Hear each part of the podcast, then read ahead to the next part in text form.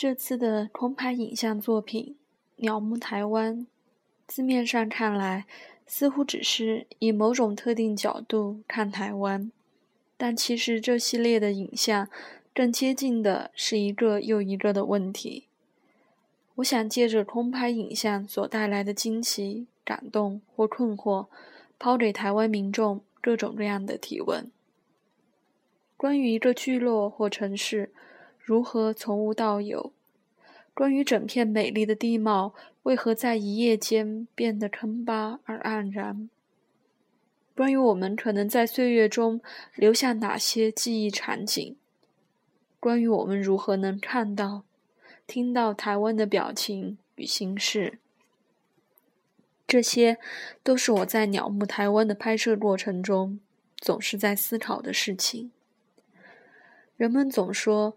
从另一个角度看事情，空拍或者作品的名字“鸟目”，表面上很符合另一个角度的内涵，但更深层的意义是，我们需要的并不只是影像所带来震撼性的视觉感受，更重要的是，当有了不同的观看角度，我们也才能获知不同以往的认知，这将催促我们。前往更深沉的省醒思与关怀。鸟目台湾的二十四个主题，相信大家多曾亲自走访过，无论是来自书本或是电视节目。然而，眼见为凭，空拍影像是行走、行车、Google 卫星视角所无法呈现的画面。这时浮现出的故事会是哪些呢？空拍对我而言是在记录真实，但也因为如此，这份工作的视野远远超过了我作为一个执行者原先的所知。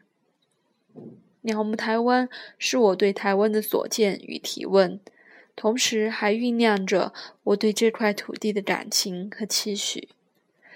我常会觉得困惑，在我们的社会里，有那么多人在努力做环保。但为什么另一方面，环境破坏的事情仍然层出不穷？台湾有得天独厚的天然资源，可我们常毫不珍惜的破坏，这真的很可惜。种种无论是努力捍卫，或是掉以轻心的放任破坏，就算人们会遗忘，所有的轨迹却已被这小岛默默承载并记录下来。自然环境是一个循环体，例如台湾的河川污染问题。尽管这一题早受高度重视，污染河川的行为却从来没停止过。但如果由循环体的概念来看，我们就会明白，放任或制造脏污河水流到大海里，我们又去吃大海捕来的鱼，脏污河水所累积的毒素。便会回到我们体内。轻率对待环境，难免要自食恶果的。希望我们所属的这块土地能越来越美好。要达成这一点，一定要有全民共识。鸟目台湾有对这块土地的经验与礼赞，也有警讯。每一个画面都尽情倾诉着他的心绪。全部连接起来，就是我们在这块土地上的过去、现在与未来。